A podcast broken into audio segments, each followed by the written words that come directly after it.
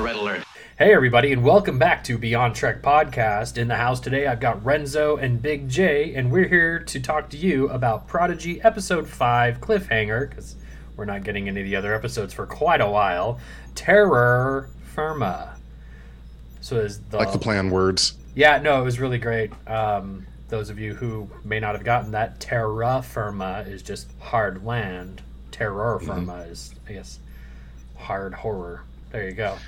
And just to warn you ahead of time, I may be a little bit on the slap happy side because we were up late till I think it was about at least two o'clock for myself and Renzo in our time zones doing our episode season four episode one discovery. And then I had the kids all day today and uh, they were sick so we couldn't go anywhere. So right now I am beyond tired podcast We're okay. we can be that. beyond tired and also be on track at the same time. Sometimes Yeah. they mesh very well, and we get pretty funny those days. yeah We have a lot of beyond blank episodes. It's almost like a bingo card now. Like, what podcast did, did we end up doing today? Beyond something else. beyond Lord of the Rings we've done we did beyond the Matrix We were podcast. almost beyond O.J. Simpson the other day. True. yeah we were Yeah, yeah, we really were. That's But why You you have get to the watch clip or of listen. that. You get the clip of that when you hear our review of Coda Book or our discussion on Coda Book Three. out Yep. on November th- Tuesday, November 30th, the same day as the book. Uh, check that out. Our interview with David Mack, concluding the other interviews that we have done with Dayton Ward and James Swallow about that trilogy. I can't wait for it.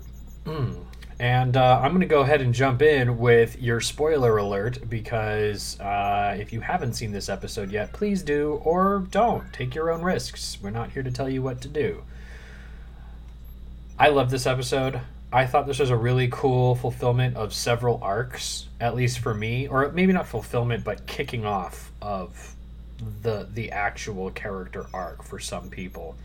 Um, but yeah, this was basically the second half of them. They're stranded on planet Kudzu. That's what I call it.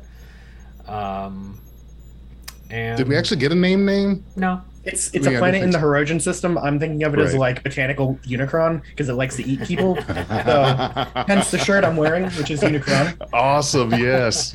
Oh man. Here's the Beyond Transformers podcast. The Unicron Unicron was the last role that uh, Olson Orson Welles ever did. That's right. Yeah. People be like, "Who's Orson Welles?" Like, I don't have time in this podcast to explain it. Please use Google. Nimoy's in that movie too. It was great. Yeah, he is. Leonard Nimoy played Galvatron. Perfect voice for that character.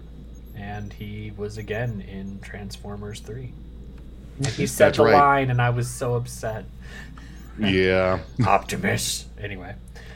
All right, so I agree with you. I thought this episode was a ton of fun. I like the way that we finished off the introductions of characters. We've started their arcs, we've gotten their arcs moving, but we finished off like their intro bits now. Yeah. We know Gwyn's motivations now. We know what Rok-Tahk really cares about. We we understand the, the crew and the cast a lot better now. The only cast member that's still kind of a wild card for me is Jankom Pog, which I think we're probably going to get his backstory a little bit later. Because he's the only one who kind of remembers where he came from. So we'll get So- that. Here, I I agree with you wholeheartedly there, and I'm curious: is this going? Is that going to be an actual storyline that we get a little more? Is why do these characters not remember where they came from, or is that just quick I think they've already told us, really, right? Like Rok-Tahk was too young. She Yep. is too young still. She just doesn't remember it. Murf Right. doesn't speak so far. right. Uh, Zero simply hasn't revealed, has been incredibly evasive about their origins, so we don't know what Zero knows at all. Right. Um, it's made it clear that Dal knows of his parents but doesn't remember them. Again, probably just a youth thing. He doesn't even know the name of the species. Uh, and Gwyn knows who her father is, but that's not a that's not a that's not a fun subject for her at and, this point. and we know that the two of them are the last of whoever they were, whatever species they're from. the Vau N'Akat. The Vau N'Akat. I did not get that. That's great. That's great to know. Yeah, Yeah. so we've gotten that. We still don't know how Janeway and the Protostar ended up on th- in this area of space either. That's but true. I'm sure that's what we'll explore. Well, and I think that's where Robert Beltran's going to come in. Is there's going to be some kind of logs on the Protostar that show that you know Captain Captain Chakotay launched the Protostar from a starbase as a drone ship to do recon in the area, um, and you know just gloss over He the fact it. that we sent an entire starship and not a, just a regular drone. But that's cool. And then he lost the ship. That would just be great. Well, great, good job, Commander. You just lost your third ship in the Delta Quadrant. How many commanders can say that though, right? Like how many can brag about that on their, exactly- on their resume? That's exactly how Chakotay would frame it too. Like, no, no other captain can do that. Uh, Stop Alright. giving this man ships.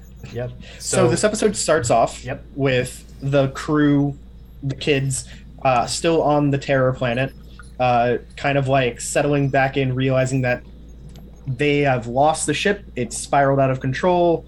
They're deciding whether they even want to help Gwyn along because she seems to have broken her leg in her like aborted uh, shuttle escape that she tried to do with Murfs. Murfs, however, is nice and fine and snuggles up with Rok-Tahk, which was nice and touching too.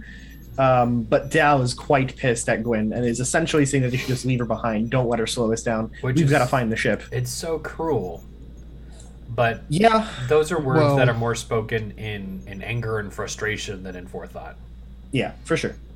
But it's a very childish thing, right? Like it fits the character. It's Right. the kind of thing. It's like Right. you took my ball. I don't ever want to see you again. Well, and That's con- not realistic. It But contrasts well with something that happens later in the episode to Gwyn. So Mm-hmm. I thought that was really nice.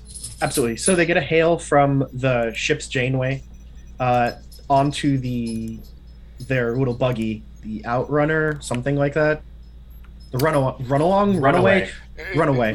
I just Yeah. I just remember the hold on to your butts handles that it that it had, which Yeah, is kind of a variation of the one that uh, Picard drove and The Argo. Nemesis. Mhm. The Argo, yeah. Yep. Yeah. So Janeway's what? Uh, Janeway's telling them that hey, the ship landed. It's fine. Come to the ship. We're ten kilometers away.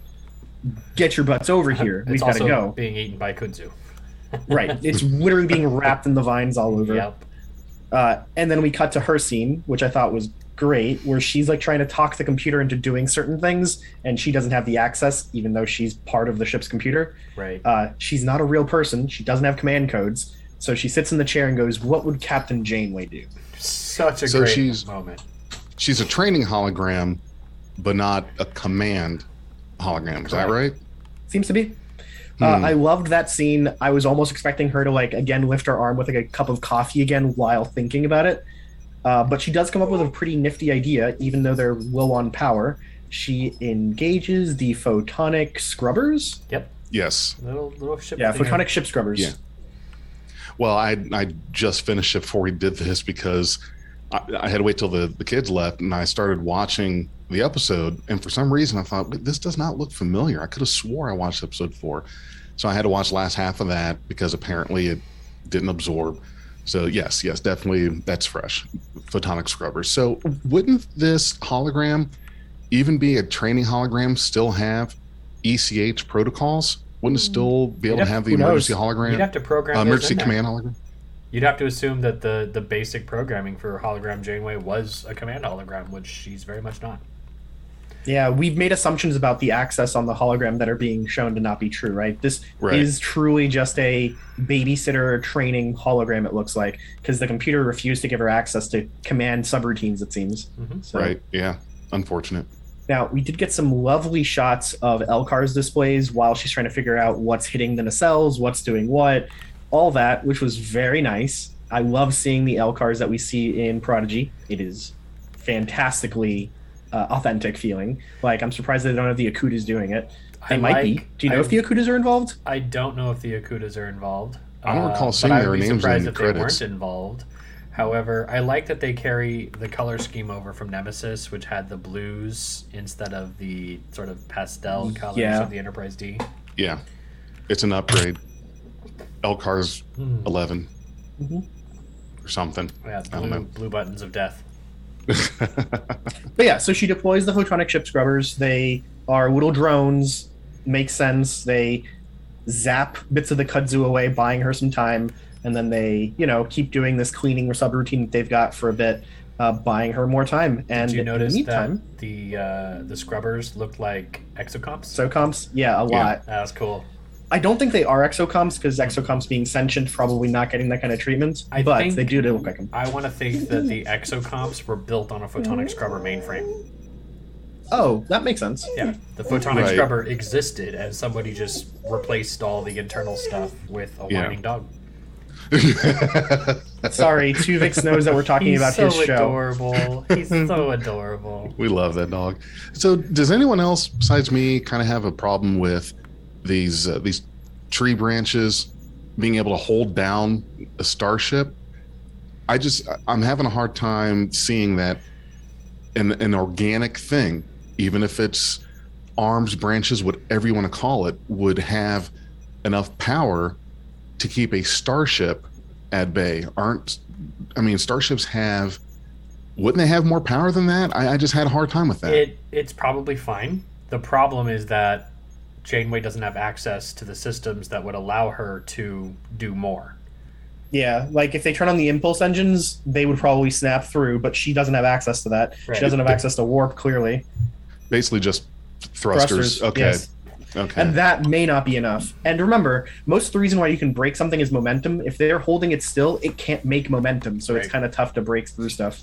Correct. Yeah. So, yeah, it's a kid show, so I give it some leeway on the realism on things like that. But Sure. yeah, it's or a family show. I think is the term I preferred before. But Yep, yeah, it's it's you give it some leeway on on fictional elements. Who knows? Maybe the like dendritic tendons of the branches are made out of something as dense as diamond. Who knows, right?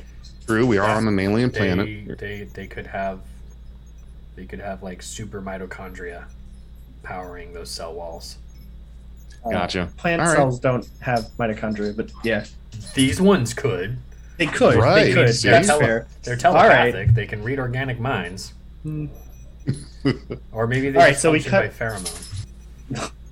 So we cut back to the kids, and the runaway has gotten pulled away by the vine, so they can't take that, and they're just kind of marching in the direction that their tricorders are telling them that the ship is. Uh, and they don't seem to be making very much progress. Did we There's talk a couple about scenes. Did we talk about Gwyn using her funky Oh, new device as a cast? Not yet. That's in this scene, so definitely Oh, okay. good call. Uh, yeah, so because she can't walk because of her broken leg, uh, Rok-Tahk offers to help her, but she is stubborn and refuses, and instead has her snaky programmable matter like arm and sword thing like wrap around and brace her leg, which is still quite painful from the look on her face. Said she had Well, a yeah. compound fracture. That's that's painful. You have had one? No, no, no, no, no. The, the Oh, I th- Zero said that Gwyn had a compound fracture in her leg. right. Yeah. No, I just for some, I thought you said you, you've had one Mm. before. Okay. Just in my arms. right.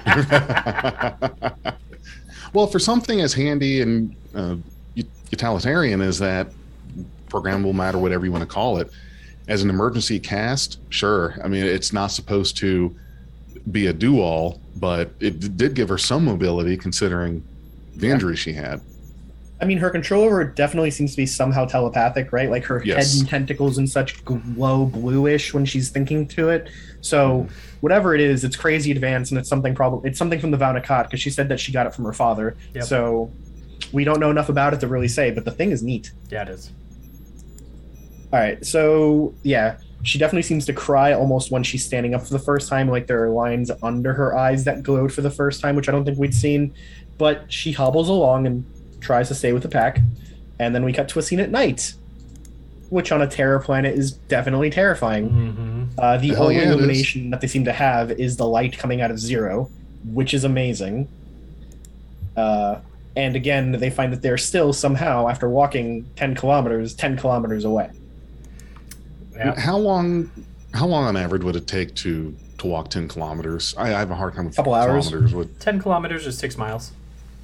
six miles. Okay. So hour and a half, hour forty-five, maybe Sounds two hours right. if you're if you're on unfamiliar terrain like this for sure.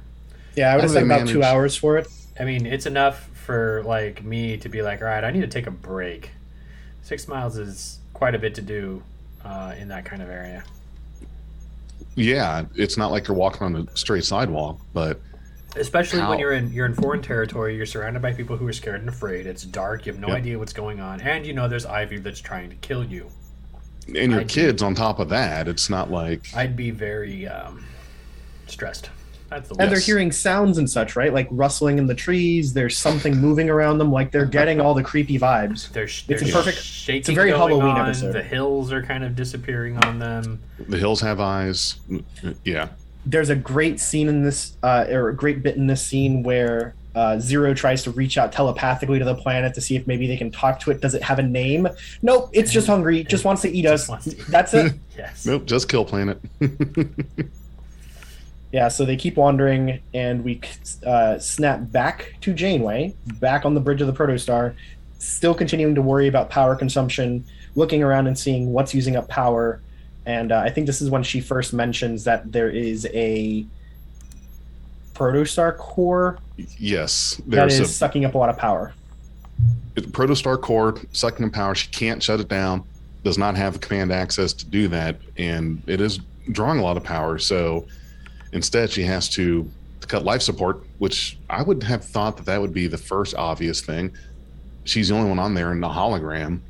Uh, you know, Depends, though. Maybe the holomatrix is integrated with the life support, but what she cuts first is actually the replicators, which she definitely doesn't need. correct. Yeah. Yeah.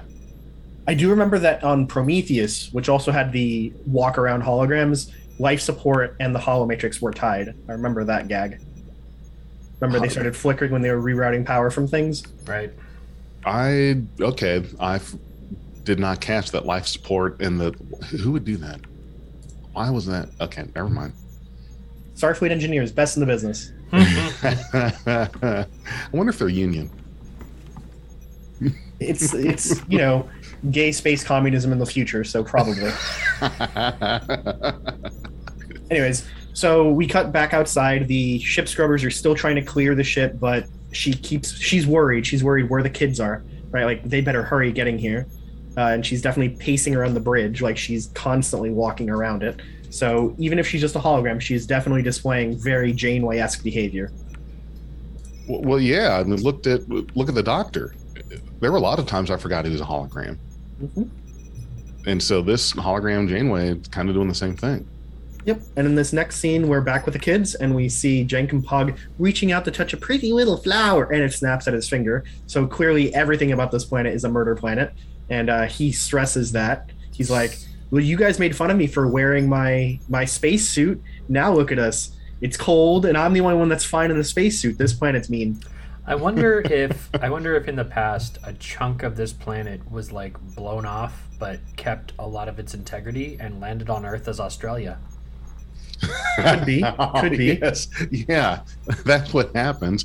Everything in Australia is trying to kill you. Oh, it Oh, yeah. must have come from a big piece of this planet. What's the name of that weird plant that has the stinging nettle that like hurts forever?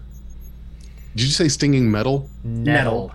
No, oh my god. it's, okay. A, it's a plant that It's like Oingo Boingo. It's got a silly name like that. Yeah, no, it's this plant that if you touch it, it stings you, and even if you get the little stein, the little spines out of your hand and everything like that, the the venom and the pain can, can last lifelong. Holy and it's, shit. And it's one of those things where it's like people have been driven to insanity. oh, I've heard about this. Yeah, it drives people to yeah. suicide because they can't get it to stop. What actually causes it are tiny little fibers that just sit inside of your hand and continue to like poke essentially at nerves for the rest of your life because your body can't get rid of them. Oh my Like god. gimpy gimpy is what it's called. We called. can't uh, we can't that's in process or Australia. metabolize them. So and, and when your skin grows around it, it has to deal with that. So yeah, lifelong Oh pain. Don't All right, touch so- the evil plant. We settled in the same scene in the darkness. Uh, we actually hit my favorite line of the episode. It's when they're all freaked out and Dal grabs Zero and points him around like a flashlight. and his his statement was, "I don't know how to feel about this. I'm just happy to be helpful, though." Is zero? I love Zero. Zero's NB though, right? I I, I mean, they don't. They're not he or she, but yeah. Right. Well, because we don't we don't know a whole lot about the Medusans. I don't think that they These Medusans I didn't do catch not have they gender. even- It's explicit. Yeah, they're Right, non corporeal. right.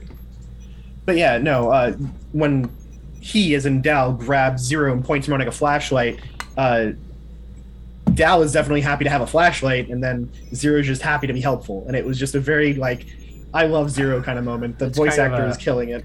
That's a very chaotic, neutral, just expression to have. Like, I don't know how I feel about this, but I'm you being useful. This is nice.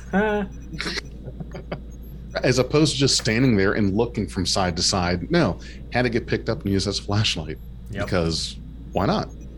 Well, pointing him at what uh, Dal wanted to see, which ends Yeah. up being the core of the ship from uh, Zero's own visions that he had there that they had experienced uh, coming towards them in like a massive monstrous form with like legs and arms and more tentacles made out of vines. It was kind of horrific. Approaching them, they start shooting their phasers at it. The phasers they do nothing, uh, and they're all kind of freaking out. And then phases. Gwyn, they do nothing. And then Gwyn finally thinks that wait, it's a plant. Plants can burn. Decides Oh. to decides to chuck a spear at the thing and light it on fire. In While they're in a forest that also catches fire. That was uh, Eh. you know, that was well thought out. They're not in California, so how bad could it have been? Ah, words out of my mouth that disparage you, that are not ha- that are not nice words, because I live in burning California. Yeah, so I think Gwyn definitely saves the day here. Had the was the only one to come up with a thought other than keep firing phasers that don't seem to be working. So uh, they run to the cliff. Why is there always a cliff? And off the cliff they jump. Why is there always a cliff? I love that. So, answer me this. Because when they were doing that, it reminds me of so many times, not just Star Trek, but other stuff.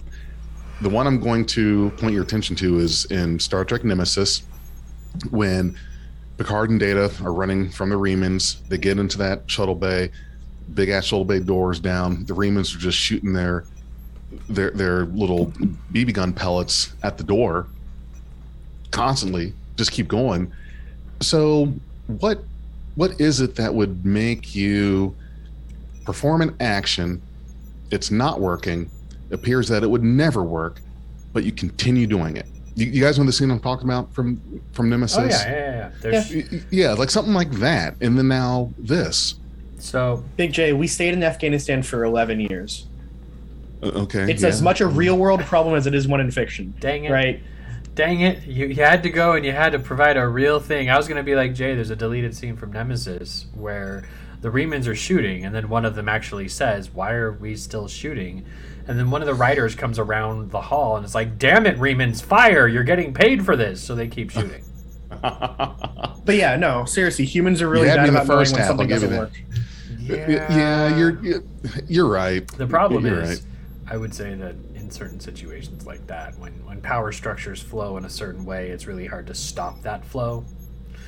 Um, but yeah, shooting at a door for a while, that they should have rethought that. And one of those people should have been like, I don't know, erect a, ten, a level ten force field around the shuttle bay and remotely disable all of our ships. It's against data, though. If you don't think data can bypass a lockout, we're all crazy. No, right? Data can get past it. Don't need to bypass a lockout, but I could also do a. Uh, What's the sh- the do you know the equivalent of the prefix code? Make sure that it has no defenses because data, even data, can't bypass a prefix code. I don't know. He seems to do it in that one episode of TNG where he locks out the computer from everyone and then guess like hacks his own password later on. Eight, Oh my seven, God, that- seven, six, two, five, Yeah, eight, that's the seven, one. six, four, That Alpha Tango ridiculous four, one. seven, six, seven, three, two, eight, seven, three, one. It's really good to wrap this. It's on YouTube. But yeah, so point is, hum- like people in general are bad about knowing when to give up on something if it's the only idea they've got. And they were definitely little kids who were freaked out just shooting what they had. Yeah. Sure. But Gwyn saves the day, and over the cliff they go. They definitely get some hang time because there's some flying going on. Uh, but they land not all that much worse for wear, and they find something there, which is a really cool bit of the episode because they find Dag. Acid rain. The planet tries to digest them, even when they're On- not in the forest. on top of everything else. Isn't acid rain supposed to be very like Bad. you shouldn't stand in it as long as they did? No, I mean, for people, if you have it like cover your arm, it's not going to kill you immediately. It's not going to do much to you. Mm, it's gonna the be problem with acid, yeah, it, it'll sting. It might burn a little bit after a little while, but if you swipe it off, it's not the end of the world. It's not like it's raining hydrochloric acid on you, but this might be hydrochloric acid because it's something's digestion. Yeah. We don't really know what kind of acid it is, but real world uh, acid rain, it's not like an immediate kind of thing. It'll probably fuck up your clothes more than it will, will your skin. Um, Right. But it screws with forests hardcore by changing the Yeah. nature of the of the dirt. the soil. It also messes with buildings because the stone that's used on the outside of buildings is usually reactive to it, so it ruins cities. Uh, But yeah, what they end up going to do though is uh, running into a hulk of a destroyed Klingon B'rel bird of prey, which is very nice Why is that there?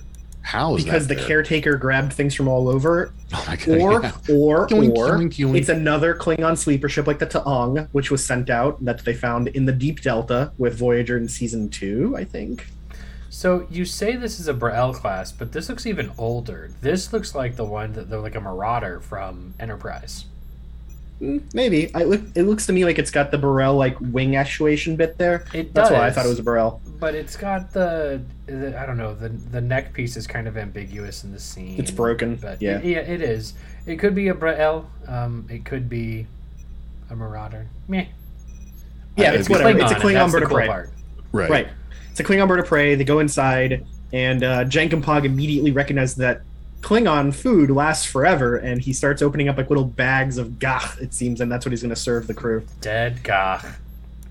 How can that be used as What a shame. an emergency ration? It's better when it's alive. Better. Have you ever had dehydrated better, gagh? not. No. That's- That's my emergency ration is dehydrated gagh. Take it or leave it. True. Yeah, I mean, Yeah. when you're starving, you'll eat anything, right? Like, look at what goes in an MRE packet.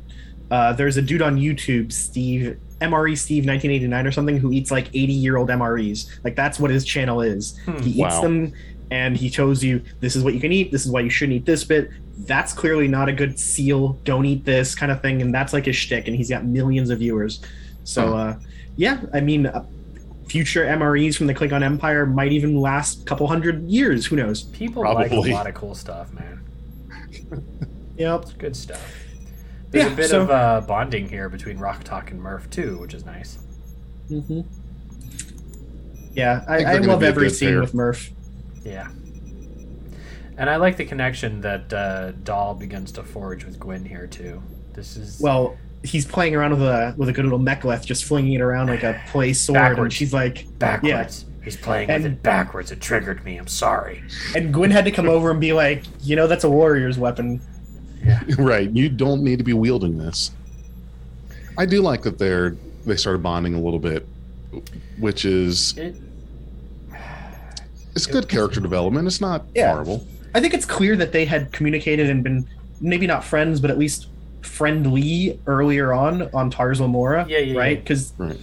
they imply it multiple times, but clearly the relationship of her being the diviner's child puts her in an awkward position. But she had tried to be friendly. She try- she specifically takes actions to try and save Dal.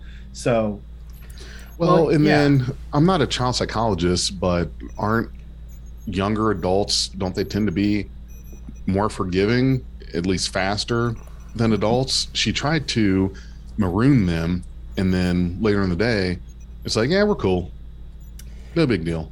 I think it might have been a little bit of tit for tat. She did try to maroon them, and then when she got stranded with them, and Dal was like, "Leave her behind. She's just going to slow us down."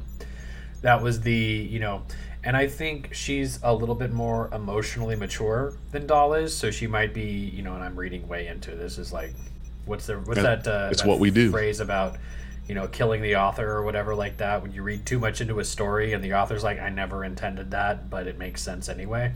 Mhm. Um, I had never heard that one. yeah, she she's recognized that she tried to do a thing and now she's paying the consequences for it, which is probably something that the diviner has very much built into her. You did it wrong. Now you have to deal with the consequences. Don't do it stupidly next time. It's a She harsh does seem learning, to be mature. Yeah, but it's a harsh learning for her. Dal, on the other hand, it was just being pr- something or other. There's a word for that. He was being mean. Um, and here they've kind of forgotten about that. They they uh, absorb the moment of the scene where they can look at the stars and they can just talk to each other on equal terms and and find a footing with each other, which I really appreciated. yeah, me too. yeah, it, there's definitely a feel there for like uh, they're bonding, but they're more like getting over some tension and getting back to where they had been before, which is good. That's healthy. That's character growth for them both, for sure. Um, and it shows that they're willing to work together when they start looking at the stars. And they, and Dal is very like is very aware that Gwyn loves stars. So he starts pointing things out to her, and that's what they've done before in other scenes. Yeah, there's this lots time of they good realize constipations up there. You're right. It was Which is weird. constellation. Constipation is what it's we're a weird have. moment for a linguist to goof on, cat boots. but adorable nonetheless.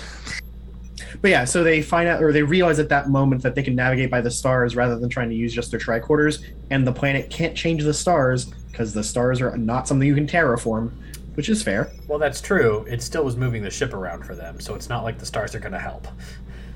Yeah, it's still a challenge for them for sure. Ah, but you know, it I don't really even. nice. I don't even know how to, to to do that. The whole reading stars and all that. I just I, I don't get it.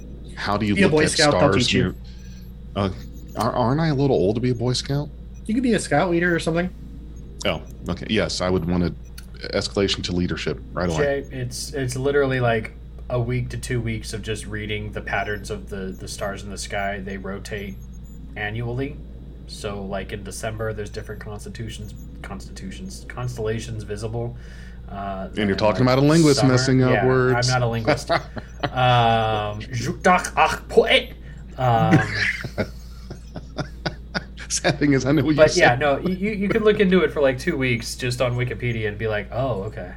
Oh, So okay. the biggest thing for something like this, though, is honestly, if you can pick three or four stars, right, that are at a certain declination from the from the horizon, you walk towards those, you will always be walking in the same direction because you're not going to change the angle of a star by walking towards it, right? So you can tell what direction to go by just just pick a particular constellation or set of stars that are identifiable. Well, and that's Okay, why that's why the North Star is so incredibly important because the North Star, as the Earth orbits, you see you've seen those images of like star streams, of Yeah. the, the, the time lapses and stuff like that. But the North Yeah. Star is in the middle of that circle. That's our orbiting pole. If you can point at the North Star, it might wobble a little bit, but as you as you go towards it in a day, it's only going in a tiny circle. Whereas this one star on the on the east over here is going to be on the west by the next morning.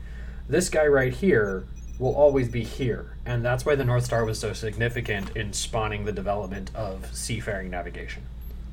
Okay. And now that we're in the Beyond Astrogation podcast, uh, let's go on to our next fun scene, which is Thank you for on- keeping us on track, Renzo. You're doing God's work. Somebody has to. Hey, so there's we're a back on the kid. Rev 12. There's a kid listening to us who's going to save lives someday because he's like, I heard on a podcast somewhere.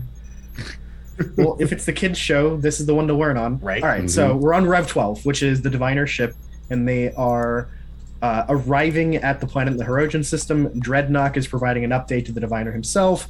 Drednok continues to look fucking terrifying in the background, and the Diviner is like satisfied that they're going to beam down and seize the ship. I think you said his name wrong. It's General Grievous. Sometimes he looks like him. Yeah. Well, and he's and and one of the things that's so creepy about him is one, he has mastered the art of alien walking. Like he just because he's built like a hominid, but he still does all the weird flips and tricks and animalistic predatory insect-like movements which are creepy as heck. And he can also create blasters from his arms. Right. He, he couldn't be. You could just say terror robot. That's fine. Just terror robot. Dread Knock. Dread. He, he's Right. already well on his way to being Terrorbot. Yeah. Drednok. All right. So after that scene, we cut back to the kids. They are continuing to wander. They are following the stars now, and they feel like they're making better progress. Uh, even according to the indications from the tricorder that Zero is holding, they're getting closer. And that's when they see Drednok just standing there in their path. And in his humanoid form, standing nice and tall and terrifying. And they think he's fake. Yeah. That Whose mek'leth- vision are you? Such a good mek'leth. Yeah, I, yeah. That looks a little big for a mek'leth. They always seem to be. That's because Jankom They're tiny. kids. Uh, oh, well, okay. Yeah. Well, also, but we know small- that we know that Worf had a custom-sized bat'leth. His size was different. He had gotten a custom-made one. Maybe the warrior to whom this mek'leth belonged to was like a giant. Maybe he was like your height. True. Yeah. That's a good point. You know how hard it, how hard it is for me to swing a golf club? They're so freaking short. Yeah, Like I threw my back out. dude, it's So like yeah, you're right. It's like doing dishes. You have to like kneel over the little washing pan to do the dishes. I've I've had to get down on my knees to do dishes because the, the back was just Renzo phrasing because He's my like back was just like five. I know why are sinks so short? I don't know. Can't they Why raise are them up? you so tall? I I don't. You're right. I don't know. It's my All right, so Drednok turns around and points his arm, which becomes a blast, like a, a rifle of some kind, at them again, uh, and shoots the mek'leth right out of Jankom Pog's hands. And Jankom Pog is now very satisfied that this is the real one. Uh, and Drednok instructs Gwyn, like thanks her for bringing them to him, and then instructs her to get out of the way. And uh, she straight up refuses. She goes in front. Christ maneuvers out, everything blocking. Can't shoot them without shooting me. And uh, Drednok decides to shoot out her brace from her leg so that she falls over. It's a pretty dick move, but it works. It doesn't actually It harm was. her. yeah dick move. But you're right. He's not. Well, he's not there to hurt her. He's just he's just supposed to bring her back to her uh, to her father. hmm So I, I take it that there would be hell to pay if he actually injured her. But But what was would the indication- there- well, but what what was the indication that that he had? Maybe I missed it. That going for that thing was what was holding her up. Oh, there's like a red visory kind of like Terminator view where he scans Oh, over her and then it zooms in on her leg. Gotcha. Yep. And I then, don't know how I missed that. And then we get really, really lucky that the kudzu also likes to eat robot. Yep. and the kids scatter, or at least Dal tells everyone to scatter. And then they all run into each other together because nobody scattered, or they all scattered in the same direction, Yep. which is the kind of thing you only have happen in the D and D game, really. the rest of you break up. You look, look like, like a a cadet, cadet review. review. Perfect. So uh, Gwyn finds herself alone, unable to mentally grasp her broken now brace, and the kudzu is coming after her. Well, now she can't she can't move, and she's going to be an appetizer for this thing. And so the the kudzu just has uh, doesn't differentiate between what it wants. It could be organic, non-organic, but you, you've got to think how how does life form like that? I guess digest or process that wide range of stuff? Does it absorb sustenance, like some kind of I think it- energy?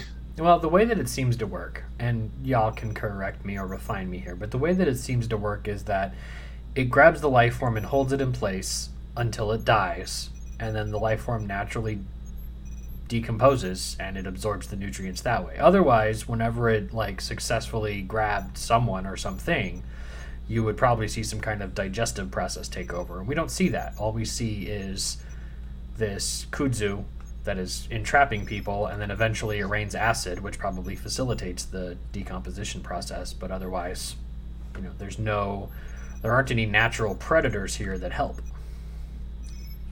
Right. Here's the thing, though, for me, right? Like, there have been planet-sized life forms in sci-fi here and there, and some video games and such. In Right. most cases, they're kind of like predatory. Like they have to go seeking food. This thing seems very passive. It's just on this one planet. Uh, if it manages to get something to land on it, then it eats it too. But the amount of sustenance that it's going to derive from this group of like kids is nothing for a being of its size. So the majority of its sustenance must come from something else. Maybe it has chlorophyll, so it gets it from the sun. IDK, but it's just real big to really care about the scale of these little kids if it's just for sustenance. What Right. if, what if this is a protoplanet and every planet goes through this phase before it has enough uh, biomatter to actually start facilitating life generating processes? Who knows? Are you talking Nobody about knows. like uh, right? I am speculating way out in the twilight zone. Don't mind me.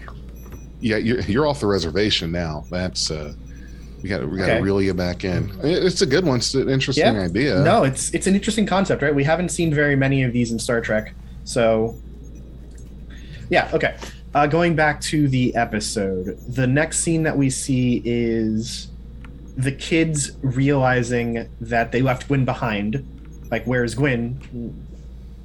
She she gave herself so that we could get away. Is I think the line that's used. hmm Um, and then Drednok starts chasing them again, and they all huddle under the roots of a tree with Rok-Tahk like providing cover over them, like under the roots. And we get this fantastic moment straight out of uh, Fellowship of the Ring with the uh, the Nazgul hunting the hobbits Yep. as they're leaving the Shire.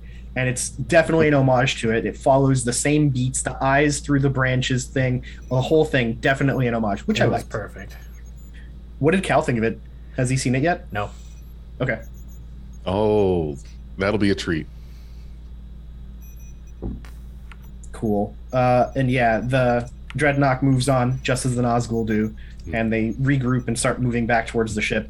And then we cut back to uh, Gwyn, who is now like crawling on her elbows and a knee to try and get the pieces of her like Brace. device, Thing. brace, sword, Jewelry. decoration back together. No, it's um it's definitely a telling moment for her. She's wounded in a terrible place. She's been left behind. She's lost on a world that's trying to eat her. Her only tool is not summoning her and she's not giving up. That says a lot. Well, it, it does. Well, that's a hell of a lot of dedication, but her motivation is still to get to the ship to claim it for for her father. So it's probably I'm not more, sure. I'm not sure if that's still her motivation at this point because she did just save them from Drednok, right? Right. And let the kids escape. Yep. So I'm not sure. Yeah, no, well, she's in this situation because she stood for them. Uh, so here's how I read that was that even though her goal was to get the ship, take the ship, it, that doesn't mean that she needs to let people die over it because when she tried to take the ship it's it's not she was just going to leave. But in in this case I want the ship I'm going to take it but you are going to try to kill these people so I'm going to stop you because that's not what we're here for. That that's how I took it That's fair. of. That's a that's a fair interpretation. Like, That definitely fits, right? But either way, Gwyn manages to like realize that in this coming scene, maybe her allegiances are a bit more fluid than than she'd than she'd thought. Uh, so she manages to get the pieces of her uh, tech bangle to come back together. She puts it together into a sword, fights off the kudzu a little bit, keeps crawling back, and then we see her father, the diviner, uh, beam down, and uh, he's just staring at the protostar very intently, like chicken dinner kind of kind of moment. Like he wants it now, uh, Mhm. and then he realizes that uh, Gwyn is calling to him, and uh, she's calling for help, like save my life kind of help. Yeah.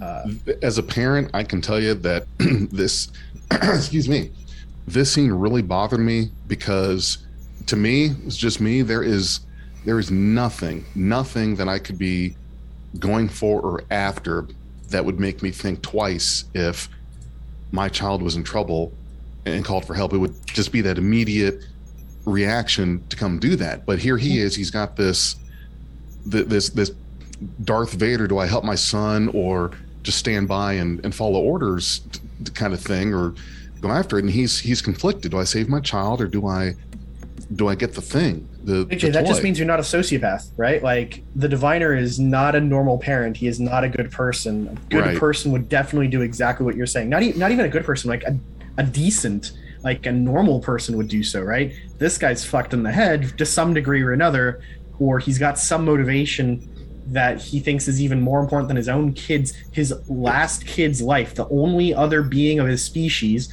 the one who would be the mother of their race, right? yeah not as important as getting the ship for him. So he's definitely he's- messed up.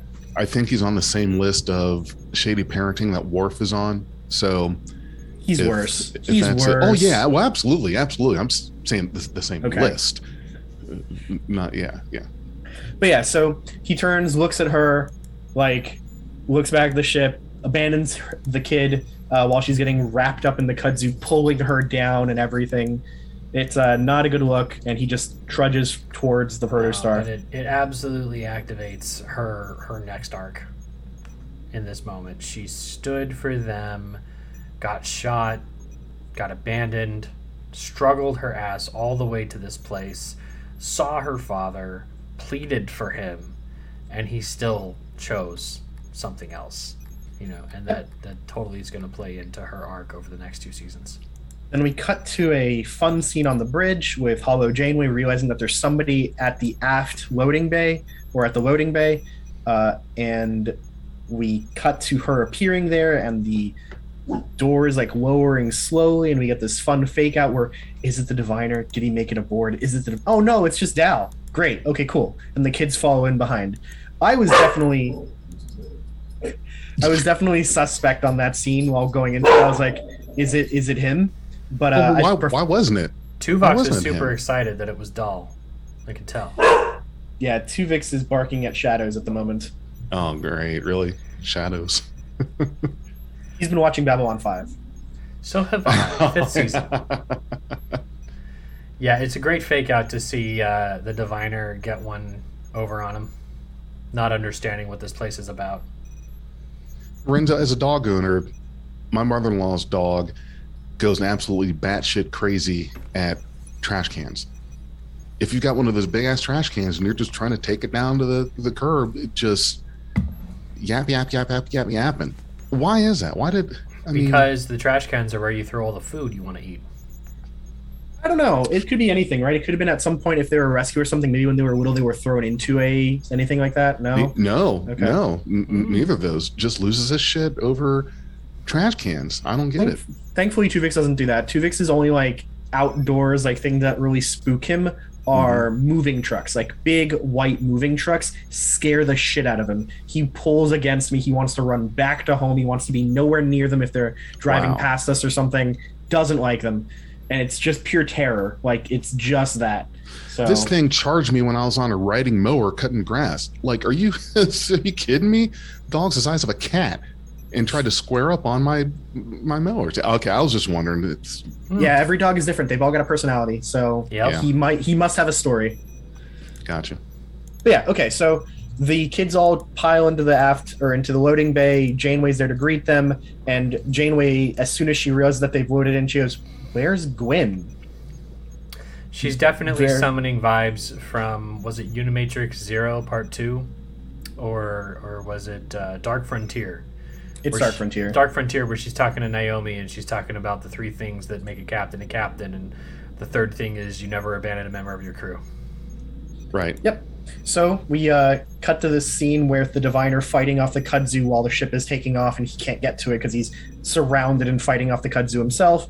Protostar takes off, and then we see Dal being lowered on rope of some kind towards Gwyn to save her, and uh, he gets very close, but not quite close enough until she thinks to use her telepathic magic bangle to establish the connection between the two of them and it he pulls her up via the bangle and uh, saves her life. I Yeah. like that the magic bangle. So, are we, are we are we at the conclusion of this moment? Because I have something to say about this episode that I think is kind of cool. Do it. Have you ever heard of a chiasmus? No. No. A chiasmus, and I'm going to read this definition, is a rhetorical or literary figure in which words, grammatical constructions, or concepts are repeated in reverse order, in the same or a modified form. And so, you know, there's a summary out there that talks about how Back to the Future is a chiasmus because if you look at it, there's a first half of the movie that is then reflected backwards into the movie where Marty moves into his future, learning the lessons that he failed to learn the first half. This episode feels like that to me because it begins with um, everybody being abandoned, and the last person off the ship is Gwyn and Murfs. Mhm. And um, it then ends. It then proceeds to a moment where Gwyn is further abandoned by people that should be helping her, but she's not going to ask for help. And then we get that moment in the Klingon ship where they sort of bond.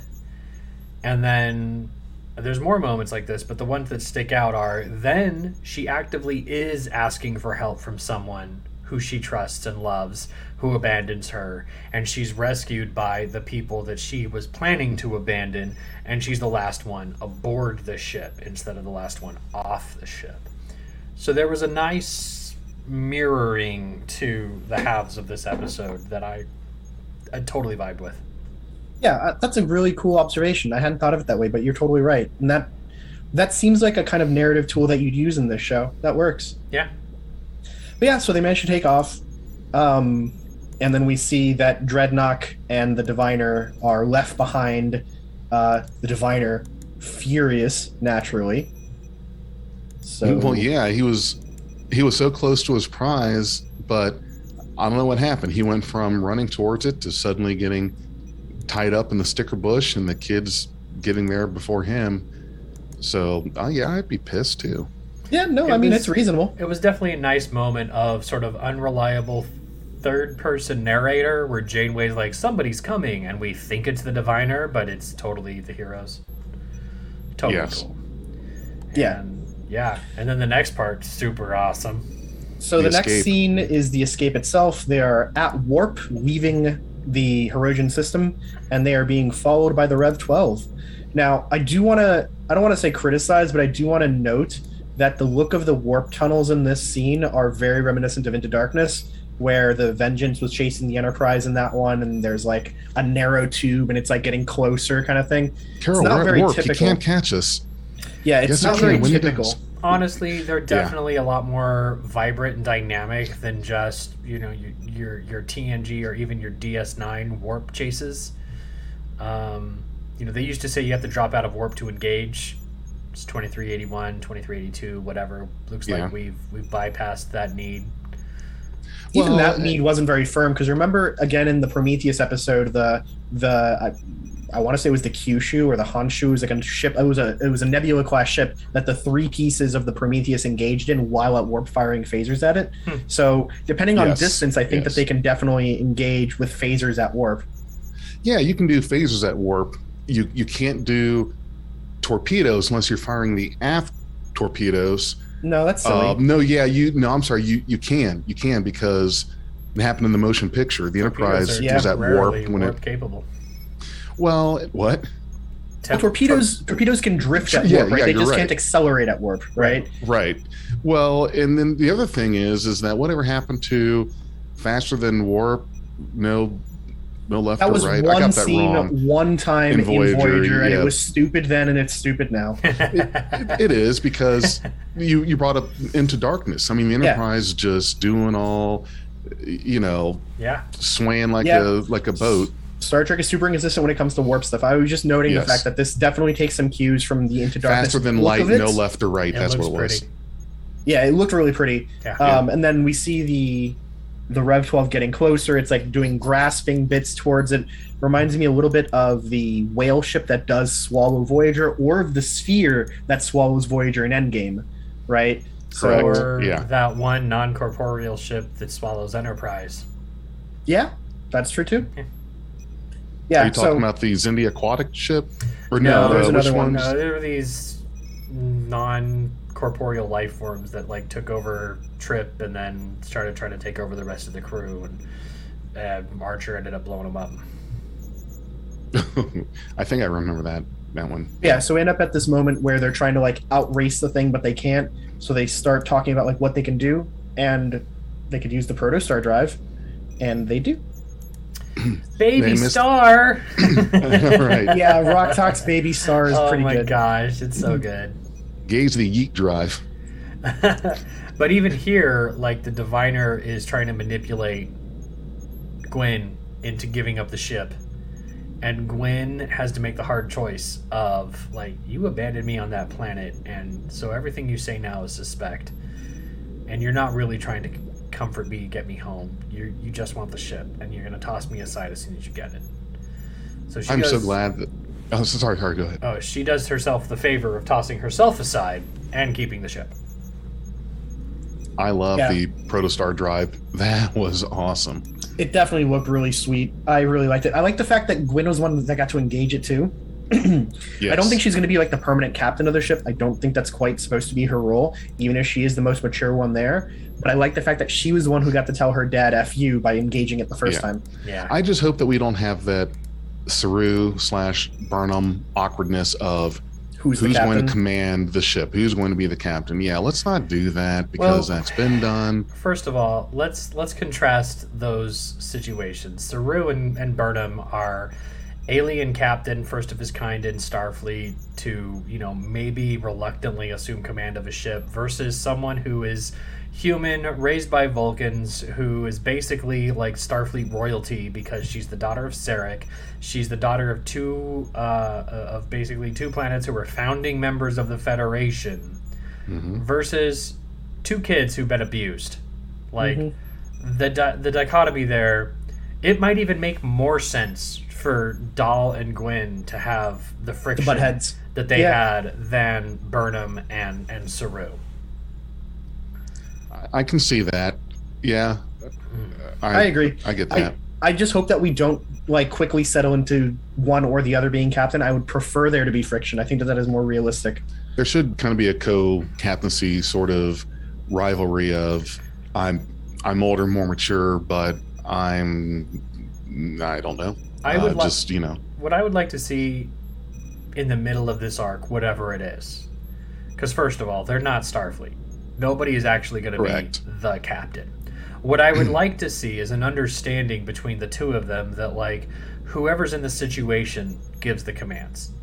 Like if Okay. you're in engineering and I'm on the bridge, I'll handle it, but like whoever knows the right answer does the thing.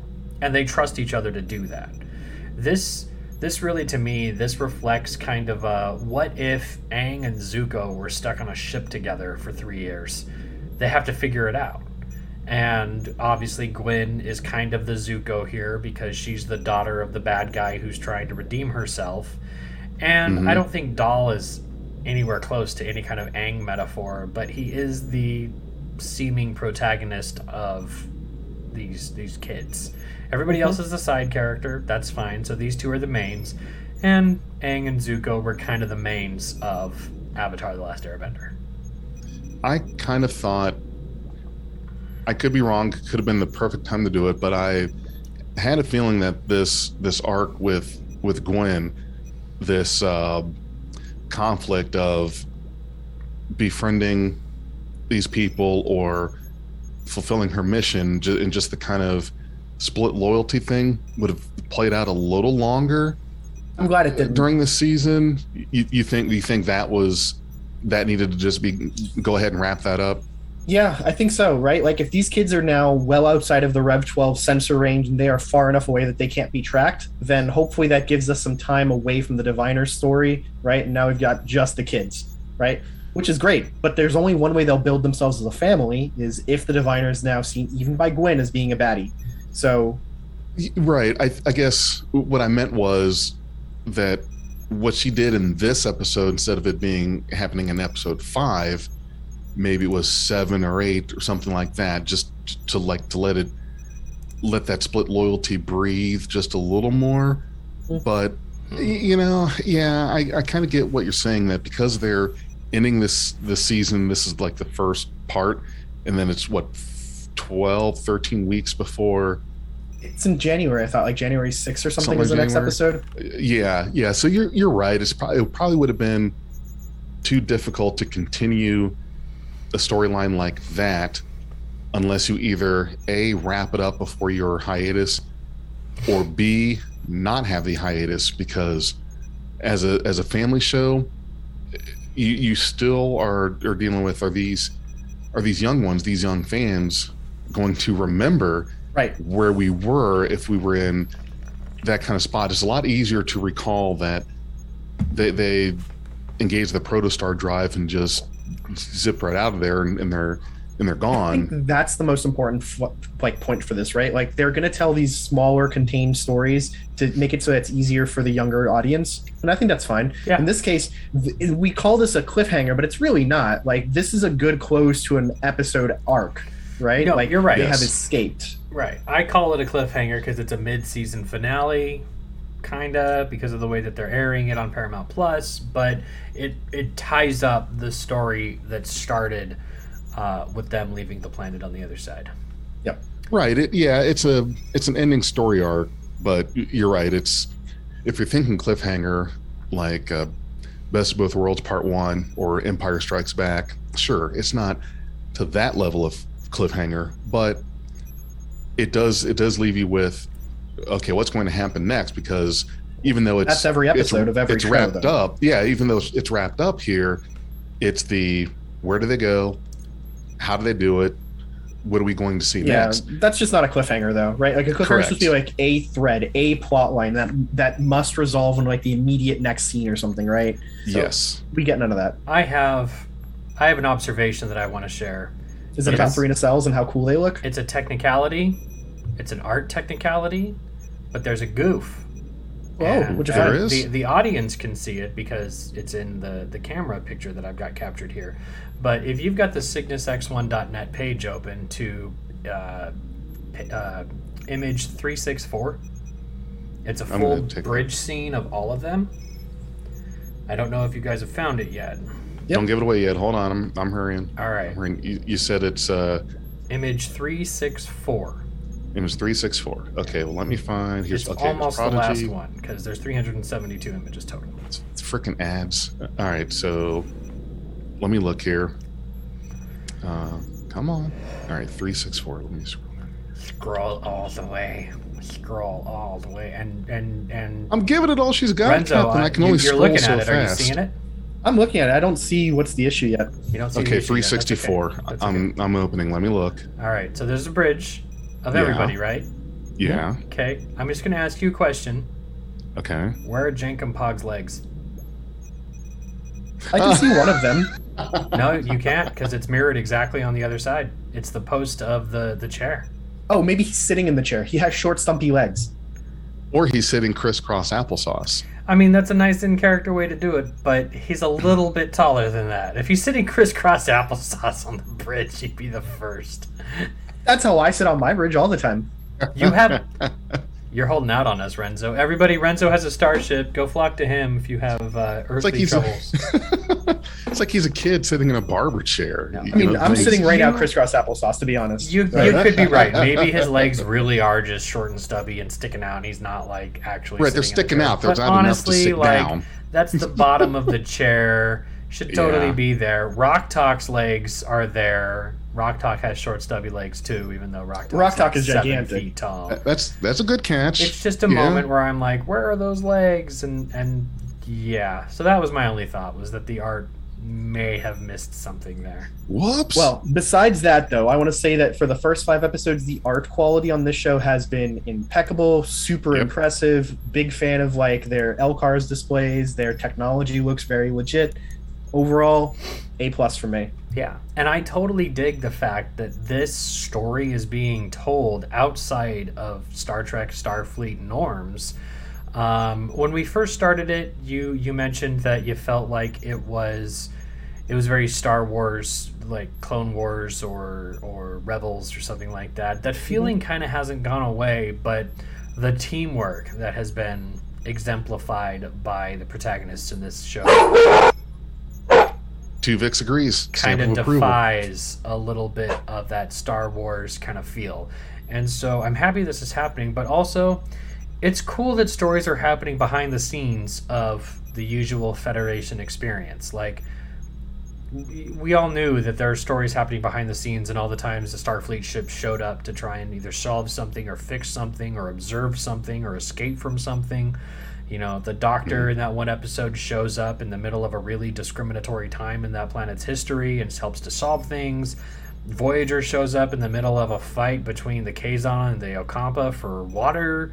Um, these backstories are being told in this episode. Not like the backstories to those things, but this is a backstory to some other Federation I- I- inter- interest interaction. Right.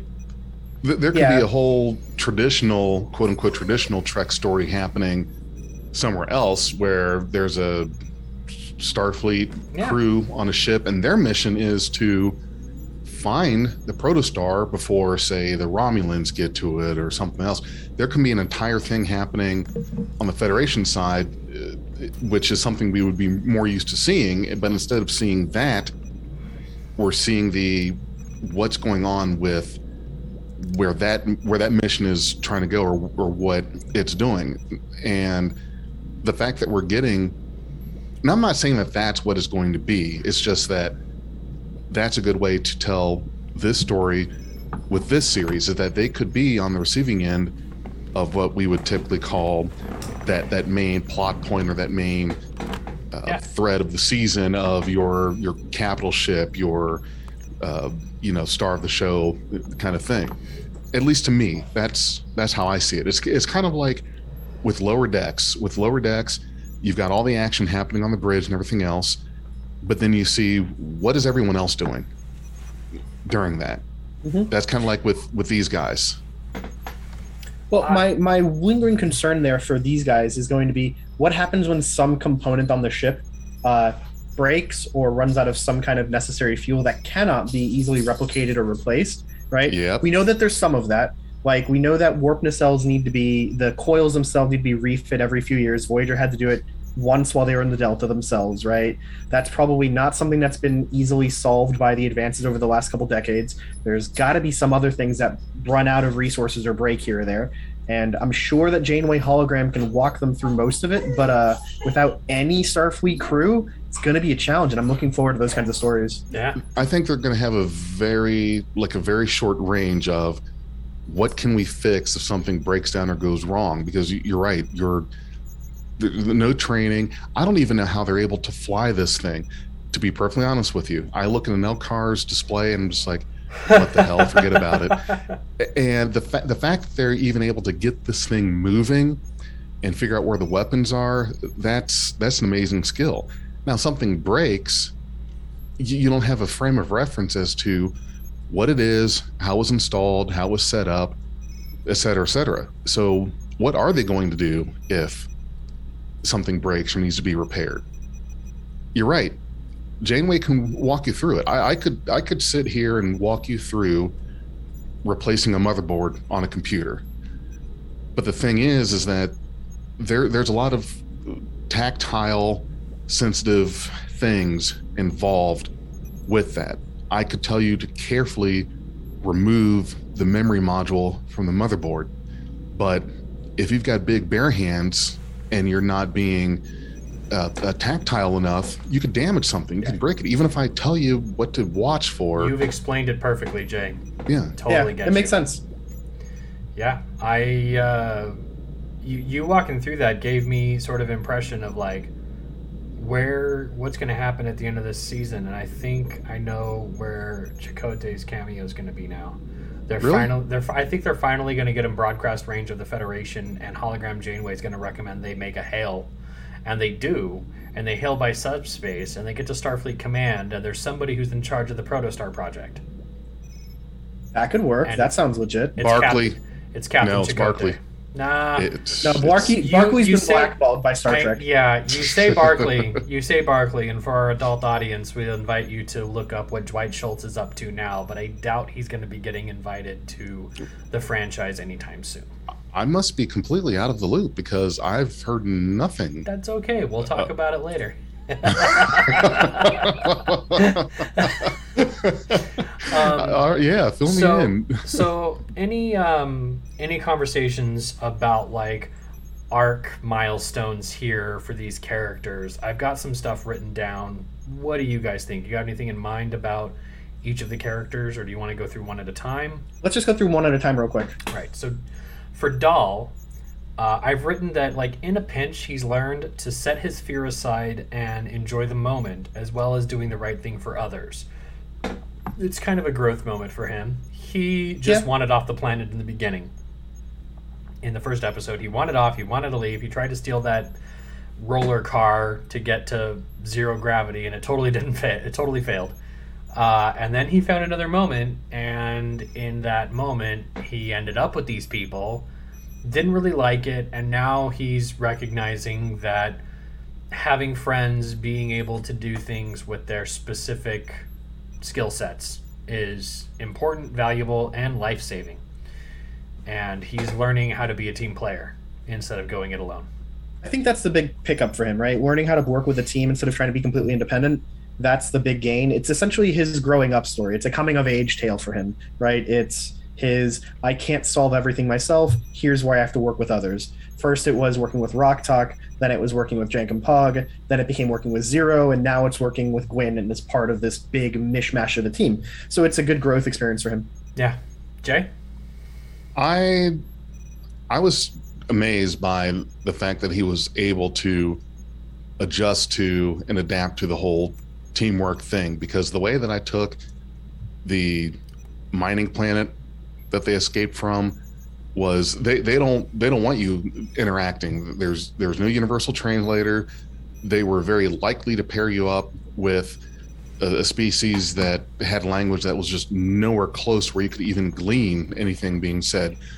So you were used to working alone and, and very autonomously. You you weren't in an environment where you had teamwork or working as a group. So with however Yeah. much time he spent there he was used to working like that and for him to adjust as quickly as he did to working with these people after having come from an, an environment and a, a job that was the complete opposite of that i think that that shows a lot of growth maturity as well as to how quickly he was able to do that A hundred Well, that was part of the control mechanism, right? Like Tars Lamora prison, mining complex, whatever. You couldn't Yeah. work with each other. You couldn't form a union. You couldn't work in a team because you couldn't talk. Right. Definitely intentional. So yeah. Well, and look how fast they came together as a team once they could understand each other. That's totally what the diviner was afraid of.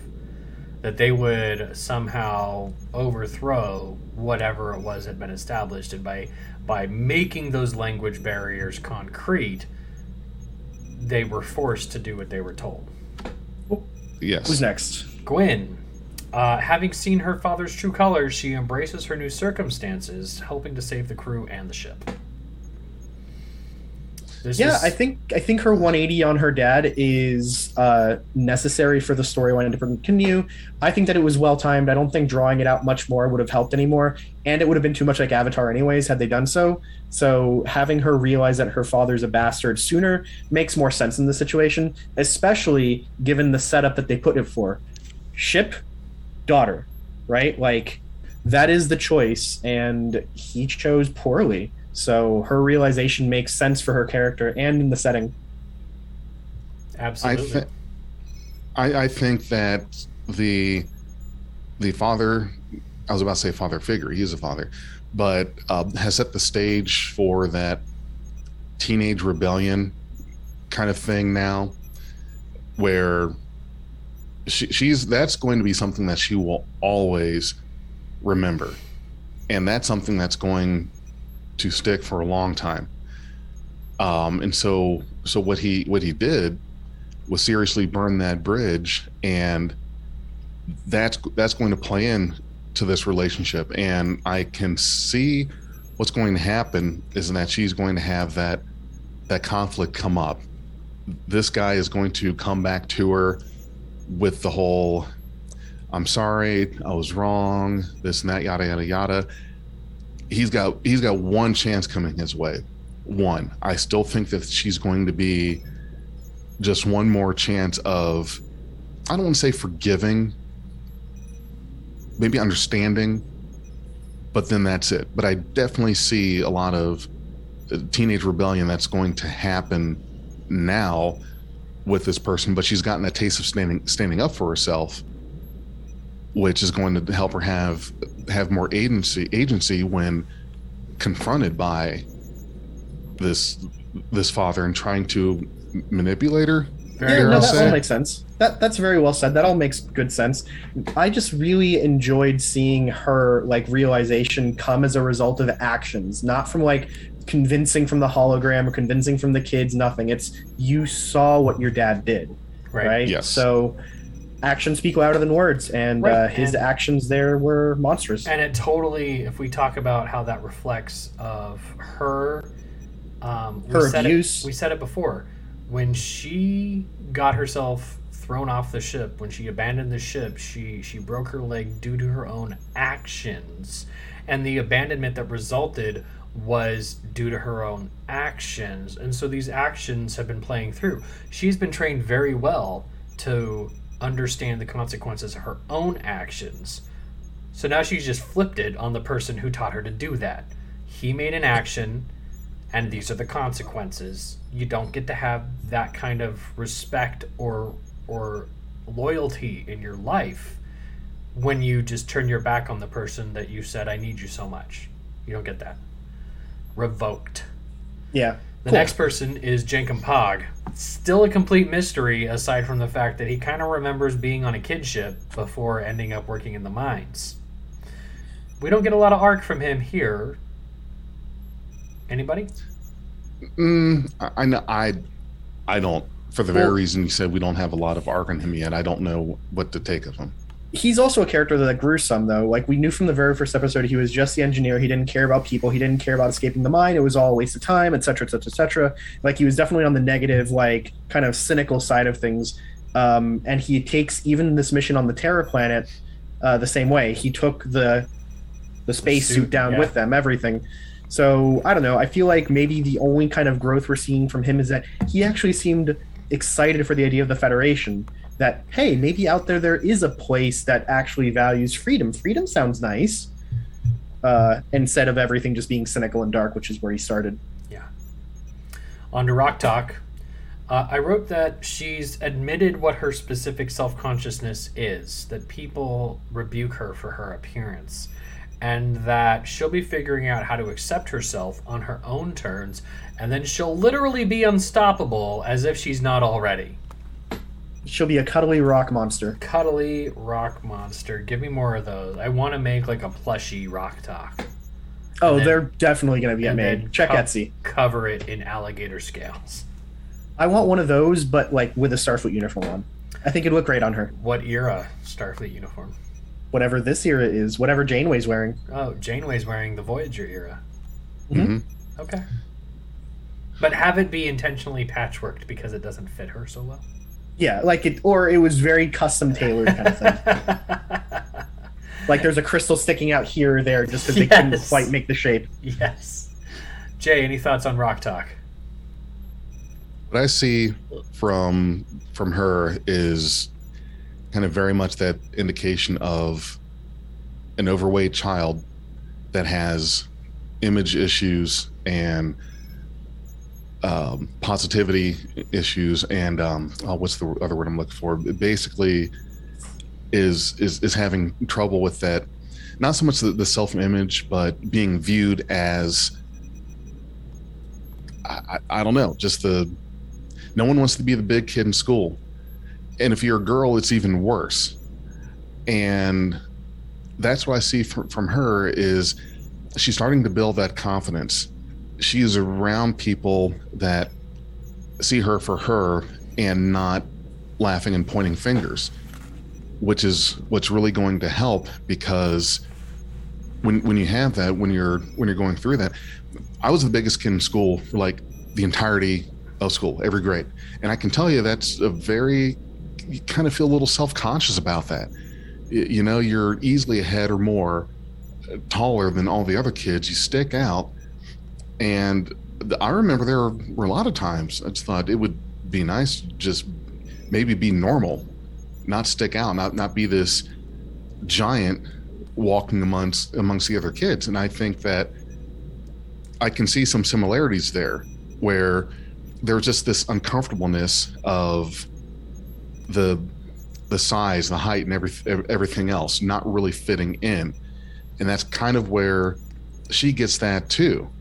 So I I can see some some similarities in in that there. Um, I think that where I where I see her arc going, that has been happening already, is that she's going to be able to come out of her shell and trust these other people that she's with I like that. and be Jay. more confident with herself.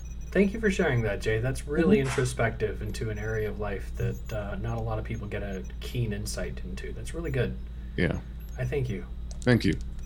I wanted to say also that Rok-Tahk seems to me like the original designs they had for Tough. Yeah, Giant, except giant. It was supposed to be like a giant dude who turned into a little girl, and now it's a giant girl who is very young, obviously in years, but still, um, you know, the muscle of the group. Right. definitely the I muscle. I kind of like that a lot. Um, Murf, not a whole lot from Murf this episode, except for a couple squeaks, but he was absolutely afraid of Gwyn uh, in the beginning of that episode. He knew what she tried to do, and he took refuge in Rok-Tahk's arms. Zero, still quite a bit of a mystery, but we learn that even she can be duped by telepathic planet Kudzu. Yeah, I mean, definitely Zero is a complex character, um, and they are one of the most interesting things about it too. It's the first time I think in any Star Trek that we've had a main character who is telepathic, and it is clear that Zero does not respect privacy or boundaries. Right? Like you're lying again. Nope, that's not why you did that. Like, there's none of that like Right. Betazoid respect for privacy here, right? So, I think that's an interesting spin on things, and that's something that I hope we get more of in this season. Now, for the audience who's sitting there squirming in your seats, maybe possibly going, What about Deanna Troi? What about Spock? What about Tuvok? I was thinking Um, the precise thing, but then I know We're, we're, we're, we're going from the angle that, like, Tuvok was a touch telepath. Spock Yes. also touch telepath, unless you count V'ger. Um, and Deanna Troi, on multiple occasions, was uh, defined as empathic only, could sense your Yes. feelings, despite a couple of early missteps where she sort of makes Riker think thoughts that she thinks, you know, and stuff like Sending that messages, kind a of thing. few a few moments Yes. of telepathy, including Star Trek Nemesis, but she was not a full telepath. And even if she was, she demonstrated on countless occasions, most involving her mother, the impropriety of reaching into somebody else's thoughts without consent. To which Zero here very much is like, nope, I can tell. And so Yeah. uh, that that's what we mean when we say full telepath on this show. Well, well, and you made a very good point. Is that it's the first season? You don't have your characters fleshed out quite. You, you grow into it. You figure out, okay, so this character Spock should not be smiling at leaves that make noise. He, he's suddenly going to be this cold, emotionless character. Um, and with the with the telepathic thing, like you just said, the the, the characters they grow into it. it. It's tough to really go by that that first few episodes or first season because you you don't really like you, you know Yeah, they were you kind of gotta, you gotta work out. into it. Yeah, you're figuring it out. they were flying by the seat of their pants trying to develop betazoids and vulcans and all these other things but with zero like her character card was she's a telepath this was a part of her from the very beginning is Right. core character custom that's going to follow through and maybe one of her arcs will be learning when it's appropriate and when it's not appropriate to use these abilities So to borrow this from another franchise, in Babylon 5, right, human telepaths have to go through extensive training via an organization called the Psi Corps that trains them never read anybody's mind or there are p- criminal penalties for you, right? Yeah. Unless you get consent, it's a crime, right? And we'll hunt you down kind of thing. Um, Yeah, and the Bester only will come people- after you. The only people who ignore that are psychops like Bester, played by uh, Walter Koenig, who does a great job in the role. But uh, yeah, so I think that there might be some sort of framework like that that might get get discussed. Like, hey, Zero, it's not cool to read my thoughts without asking, dude, kind of thing. And uh, I don't know. Either way, even if they don't have that, we just have like a character that always knows when somebody's lying. I think that that's an interesting twist that we just haven't had in Trek before. Yeah, hundred percent. Um, Holo Janeway. I uh, I wrote that she shows the guts of the original Janeway in finding creative ways around her limitations. Uh, and I hope that someone has the brain to figure out how to expand her program's access. The problem with that kind of thinking, of course, then makes Janeway the uber hologram who could do everything, and that probably won't happen for a while. Yeah, that'd be kind of dangerous, anyways, right? We don't want a computer going sentient and taking over the ship and murdering the crew or anything. We've seen a lot of that in Trek recently. Do you There's think been enough of that. Do you think a hologram based on Janeway would really murder the crew? Hey, Tuvix, you want to answer this question? Thanks You for being a part of walked. Beyond Trek podcast. You walked head first into this. you couldn't stop Oh yourself. there. man, Oh man, I mean, it's made all the more better that you just have a dog named Tuvix. Like, we've waited 11 months to make this joke, and we finally made it work. Holy what crap! what are all what are all the things that happen in the universe to culminate to this sequence of events happening? We really should. We we have to leave that for sure. That'll be Oh, oh. God, yes, yeah, that's how you Just end the episode. Everything just went right for that. Okay, so let's talk about the diviner then. The diviner uh, is is faced with losing Gwyn, and of course he's pissed off about it. But he also showed a brief fl- brief flicker of compassion when trying to decide between the ship and Gwyn. He ultimately chose the ship, but is the is the diviner yeah just yes or no brief before we go into it. D- yes or no jay is the diviner irredeemable? No, renzo. I go with yes. the redeemer is irredeemable. Okay. The diviner is irredeemable. the yes. diviner okay. Jay why is he not irredeemable? The reason I say that is for the very thing you said that there was there was hesitation and genuine uh, look like um, I, I don't want to say angst, but yeah, compassion. It was not an easy decision for him. You could tell, even when he made that final decision for the ship, he he still it's like he kind of squeezed his eyes a little bit. He did. He hated that decision he made. It wasn't just a snap decision. He regrets it. He regretted it when it happened. That right there, those those actions is what gives me that feeling of, um, is he irredeemable? No, because he went into it conflicted. It wasn't just like, oh yeah, ship, easy. Wasn't like that. That's why I gave my answer the way I did. I appreciate the answer, and I, I want to reflect on that before I ask Renzo the same question. Like, for for the target audience of this show, the what the seven to thirteen crowd, Sure. um, even though it's a family show, there are children watching this show, and these children are seeing this reflection, and are are I'm wondering if if they're hoping that their parent would have made a different decision, and I'm wondering that the parents who were watching with them are as adamant as you are about I would do anything for my kid. I don't need a freaking starship. Right. Right.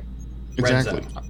So my argument is actually a bit grander with regards to Gwyn uh, and being a father. Maybe he's redeemable, but as a character, whether he can be considered good in any way, I think he's irredeemable because of his slavery of children at the Tars Lamora prison camp.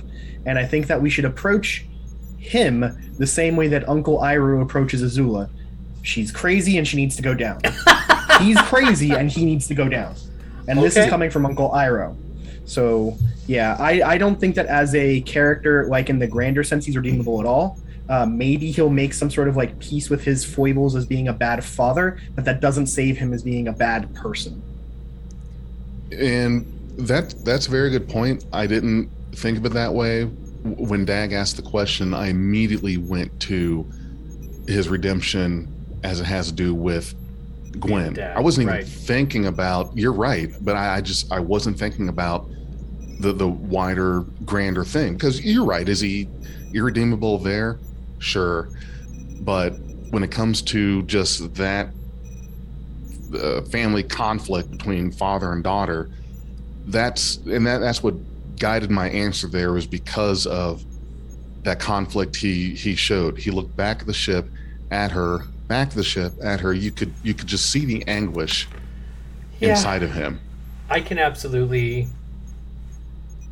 Um, where else I did we see that anguish of l- looking at your child and back to something else and your child again right. I wanna I wanna tell Renzo I really appreciate you expanding our minds into that realm of understanding like more cohesively, much like Janeway expanded two Tuvix into two different people. Too soon. But uh, oh i'm gonna be No, laughing um, about this I- but no, like honestly, we should look at we should look at uh, the diviner a lot of the same way you look at Ozai, right? He's a megalomaniacal villain character. We spend a lot of time seeing him, but we don't understand why he's doing anything. We know that he's powerful. We know that he's smart, but we don't know why he's in. Yeah, we know he's a terrible father, but we don't know why for most of these things, right? And in the end, there's no redeeming Ozai, and I don't think there should be any redeeming of the Diviner, especially if he's still got the location kid mining ore on the asteroid. So yeah, I The next plot point is okay, we know that he's this horrible person and he wanted the protostar. The next plot point is what did he want it for? That's the. I don't What think What was he we. going to do with one ship that had a protostar engine? And what would what would it be that would make him want this ship? Yes, in that final decision, but was still conflicted about it. There, there. It to me, it seemed like there was not something there that was so obvious that the decision to pick his daughter or the ship was easy. Well, to me it seems like he could have he could have gone either way on it so whatever the value is here is is something we could be completely missing i don't think he's what i don't see here is a thanos going after the infinity stones kind of thing I don't know. Thanos And still how he- sacrificed he- his he- kid. Right right yeah he sacrificed his, his kid felt horrible about it but there was not the kind of you knew there was going to be no hesitation there There was not hesitation. like- he cried and everything, made it seem like the whole thing was a difficult choice for him, but he had to do it. Same thing here. Well- he seemed Well- emotional about it, and he did it anyways. hold on though. By a difficult choice is different from hesitating and not making that choice. Thanos, He was always going to make that that choice, and then that's why it upset him. Here's where the the audience experience differs between Thanos and the Diviner. We knew what Thanos' objective was the whole time. We don't know what the Diviner's objective is. And when we find out what the Diviner's objective is for this ship, where whether he needs a protostar to power something big, which is my leading suspicion, is he wants to steal this protostar power source uh, to do something. Um, we're going to look back on this moment where he's trying to decide whether he wants the protostar or Gwyn, and we're going to think about it differently because we're going to know what his motivations are about that time. So here's my theory for this, right? The protostar he wants it for the drive. We know that the big deal about this drive is that it's fast, right? We know that when they were talking about getting to Federation space, Janeway does not make it sound like a 70 year trip. She makes it sound like it's a hop, skip, and a jump with it, right? Sure. So they can get there pretty quick. So it must be some fast drive system. Cool. We know that the Vau N'Akat are down to two, and uh, in the previous episode of the Diviner, even talks about Gwyn as being like the the the necessary part of of their species, right? She is the thing that rebuilds their species. Maybe this whole thing is a revenge plot for him. Maybe he blames not the Federation, but maybe a Federation member race for being responsible for wiping out his people, and he thinks, and he's at that torn point where it's like rebuild or revenge, rebuild or revenge. Gwyn being rebuild and revenge being the protostar. That's my theory for what's going on, but I don't actually know. You you know what I just thought of when you were saying that, uh, Renzo. Yes, the ship has a drive system that makes it go very fast, but I'm thinking it's not the speed of a ship he's going after, but it's the power that it uses. That there is something that he's needing to power that needs some unbelievably powerful soy, uh, source source. And when you say that, and you remind us that they're the only two left, my my prediction is, and this is just my thought, that the reason he had the kind of conflict like he did, but had to make that choice, is because he's got something that's going to be able to repopulate his species, some kind of maybe cloning, some sort of facility, something that takes a large amount of power. And that's why we're going to see that the reason his choice was so conflicted is because lo and behold, it was for something that was was ultimately the good of the many outweighs the good of the few or the one, and that one is your own child, but you're picking repopulating your entire species or letting it go ahead and just go extinct when you pass up on this power source. And Yeah. He it- needs it's them kind both. of though. like I think he needs Right. them both. he, he needs them both, but it's it's kind of it's kind of like Man of Steel, Jor-El taking the codex of, of Krypton, putting it in Kal-El, shipping him off, uh, is because you, you want to continue that species, and perhaps the only way he can do that continuation is he absolutely has to have the power source. If I don't have this, then we're extinct. There's only there's only two of us as it is right now, and if I don't take this power source, we're we're gone. Well, whatever Uh, repopulation thing is going to happen, it's almost certainly not going to be incestuous, right? Like, I don't think they're going to put that into a family show, to be honest. Whoa. So No, there's no, no, got to be not- something there. Whoa. I, I'm talking about like cloning, okay. not not right. Right, no, not even not cloning doesn't cause doesn't bring you genetic variability, right? Like a clone is a clone is a clone. You can't make two clones mate. maybe there's, there's something a different whole he's got. thing about about the diviner that again we don't know his motivations we don't know why Right. he wants the protostar whether he wants the ship the engine or just the protostar energy source itself Or maybe he wants the Janeway hologram for the knowledge that she has. We really don't know Maybe, anything. Maybe, but we also don't know why he's injured to heck. Like he needs a support suit, and so his motivations are drawn from trauma. They're drawn from like a deep-seated need for this resurgence of the population that he's from. He might even be pissed off at Janeway because you know, without Janeway, the Borg wouldn't would have had a different path through the Delta Quadrant. Maybe they decimated his whole world, and he- this is the only way he knows to bring it back. And the Proto Star has this really cool proto matter matrix. If anybody's following me when I say proto matter, Yeah, Yep, protostar, protomatter, sure. yep. Genesis, got it. Oh, exactly. Oh, Gen- yeah, Right. use proto matter. So the maybe, Genesis Matrix. Maybe he just wants to create a new homeworld for Gwyn. What is a homeworld for one person, the last of their kind, get them though? That's that's Real why I think estate there's is super cheap when you don't have to go through a bank. Real estate is super cheap when you have warp track and just go to another planet. Uh, good point. Yeah. Okay, so maybe All right. not. So, do we have any like last thoughts for this? We are. how long Um, have we talked about a 24 minute cartoon? it's only been one minute thirty six, one hour thirty six minutes and thirty four seconds. Jesus. We're Okay. fine. I, I did have another thing I wanted to talk about, but we've already I I think for gone the three audience, times as long talking about it than Um, the actual length of the episode. Yeah, for the audience, um, Star Trek Prodigy is going on hiatus. Star Trek Discovery is now playing on Paramount Plus. You can catch all of those episodes there every Thursday. Um, and then after Discovery concludes for season four, the remaining half of the season, or the remaining like three quarters of the season, because there's a 20 episode season, we're going to get 15 solid weeks of Prodigy probably around February. So bear with us, enjoy this time, and if you're listening to this right now, have a happy Thanksgiving. Oh yes, get ready for some turkey. Yay, calories. and thank you, as always, for going boldly with Beyond Trek Podcast.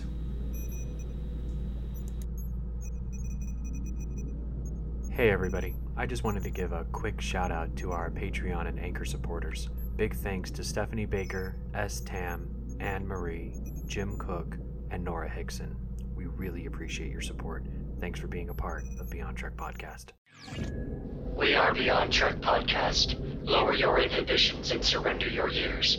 We will add inspirational and hilarious Trek content to your day. Your attention will adapt to subscribe to us. Resistance is futile.